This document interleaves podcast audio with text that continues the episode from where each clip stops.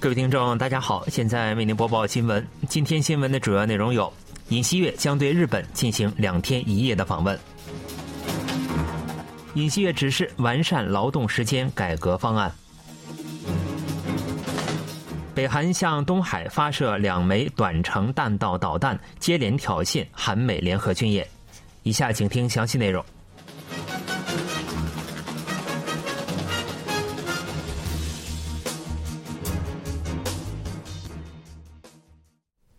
韩国总统尹锡悦定于十六日至十七日访问日本，届时将与日本首相岸田文雄会晤。访日期间，尹锡悦还将同日本政界、财经界人士以及大学生接触。总统室国家安保室室长金圣汉十四日下午在总统室举行的新闻发布会上透露，重启已停摆十二年的韩日两国首脑访问，将成为韩日关系获得改善的重要里程碑。金正汉在介绍尹锡悦此行的行程时透露，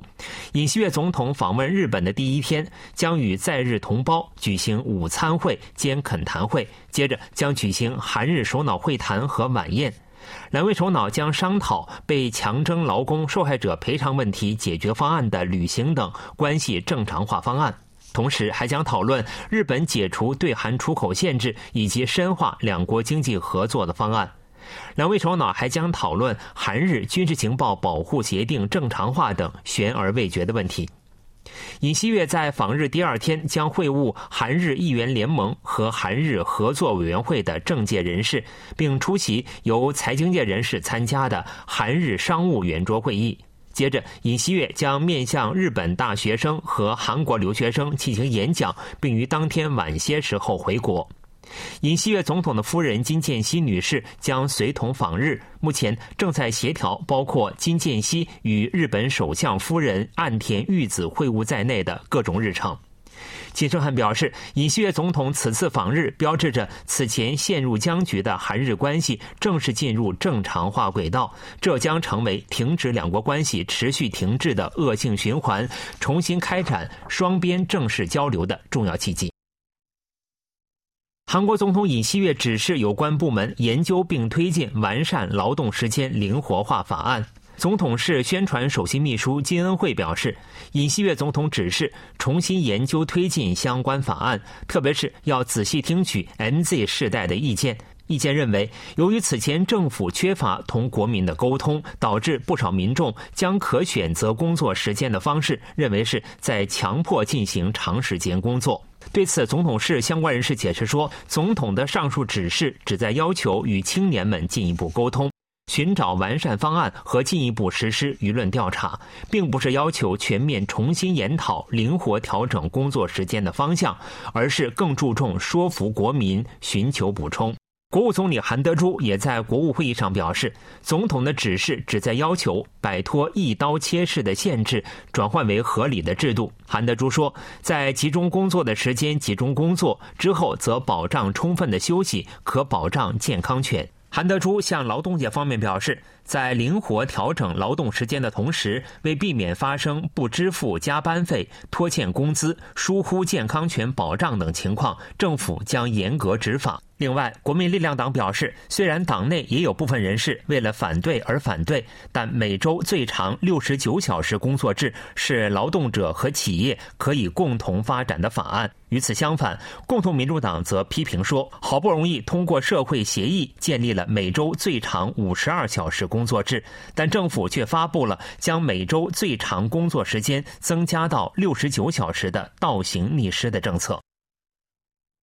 韩国联合参谋本部表示，北韩十四日向东海发射了弹道导弹。联合参谋本部表示，北韩当天上午七时四十一分许至七时五十一分许，在黄海南道长渊一带向东海海域发射了两枚短程弹道导弹。北韩此前从未在长渊发射过弹道导弹。联合参谋本部表示，军方已加强监视和警戒，以应对北韩进一步射导。韩美正保持密切合作，维持完备的应对态势。北韩十二日在咸镜南道新浦海上首次发射两枚潜射巡航导弹，抗议韩美联合军演。此次时隔两天再次进行武力示威，这也是北韩九日下午六时二十分许在南浦附近发射六枚短程弹道导弹之后，时隔五天再次发射弹道导弹。北韩今年共计进行了五次弹道导弹挑衅。分析认为，北韩接连挑衅，旨在抗议十三至二十三日实施的自由护盾韩美联合军演。在北韩国务委员长金正恩的主持下，北韩十一日举行了劳动党中央军事委员会会议，会议决定采取重大实践性措施，更为有效地行使战争遏制力。由此，北韩将韩美联合军演定性为战争准备，预计将进行各种形式的武力示威。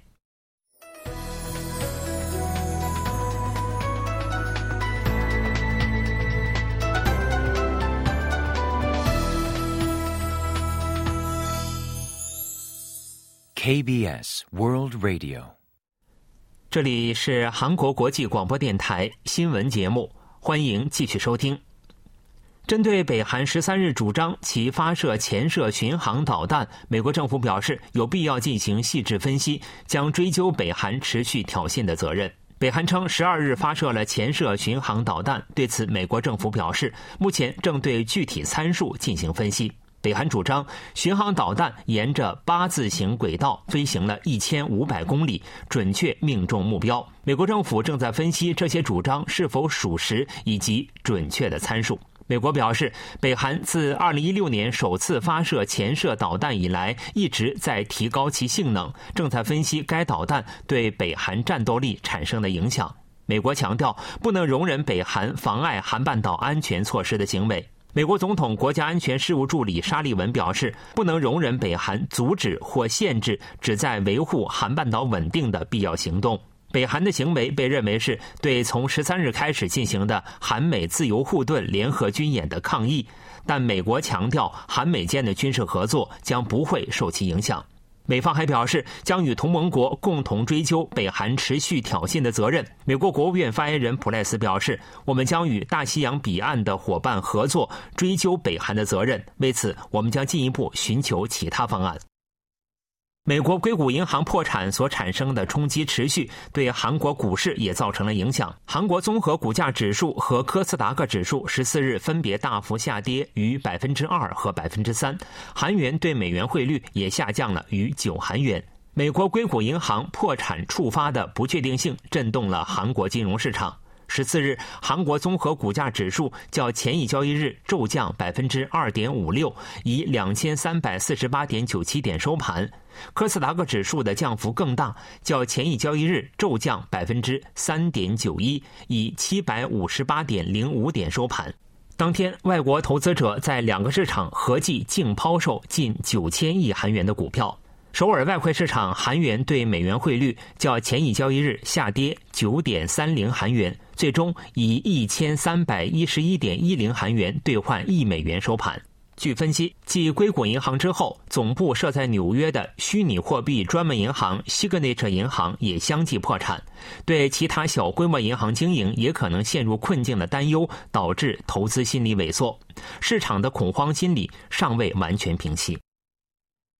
韩国总统尹锡悦十三日向中国国家主席习近平致贺电，祝贺其连任。政府有关人士当天接受媒体采访时表示，尹锡悦总统向习近平主席发送了贺电。据中国中央电视台报道，尹锡悦总统在贺电中表示：“祝贺您再次当选中华人民共和国主席。去年二十国集团领导人峰会期间，我同您首次举行韩中元首会晤，就两国关系发展进行有益对话。”希望今后继续同您保持密切沟通，进一步深化两国交流合作。此前，各界曾关注尹锡悦会否在借与美日首脑先后举行会谈为契机，大幅加强韩美日三边经济安全合作之际，向习近平发送贺电。尹锡悦在竞选总统时期曾表示，将基于相互尊重发展韩中关系，并表示中国是韩国最大的贸易对象国，也是解决北核危机的重要利害关系国，有必要与中国保持一定程度的合作。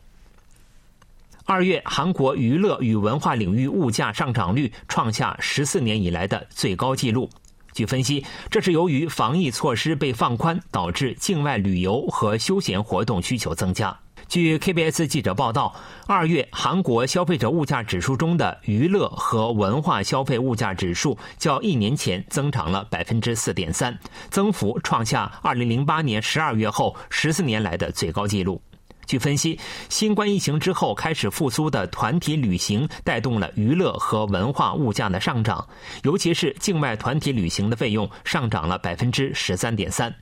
从去年十二月开始，连续三个月出现两位数增长，国内团体旅行费则上涨了百分之四点一。另外，随着户外活动的增加，登山、露营等休闲用品价格和运动用品价格分别上涨百分之六点一和百分之九点五。据调查，健身房的使用费上涨百分之三点四，游乐设施使用费上涨百分之九点三，电影票价上涨百分之七点四等，体育和文化服务领域的价格也有所上涨。伴侣动物用品和在线内容使用费也较去年同期大幅上涨，其中伴侣动物用品价格上涨百分之九点四，管理费上涨百分之四点四，奈飞、哇恰、微博等互联网视频点播平台及网络内容的使用费上涨百分之三点一。新冠疫情流行后每月下降的娱乐及文化领域物价的涨幅，从二零二零年十二月开始再次转为上升趋势。到去年二月为止，涨幅为百分之零至百分之二以下，但疫情放缓后呈逐渐扩大的趋势。分析认为，虽然二月韩国消费者物价时隔十个月放缓至百分之四水平，但此前小幅增长的娱乐和文化领域物价因基数效应而进一步上升。新闻为您播送完了，是由于海峰为您播报的，感谢各位收听。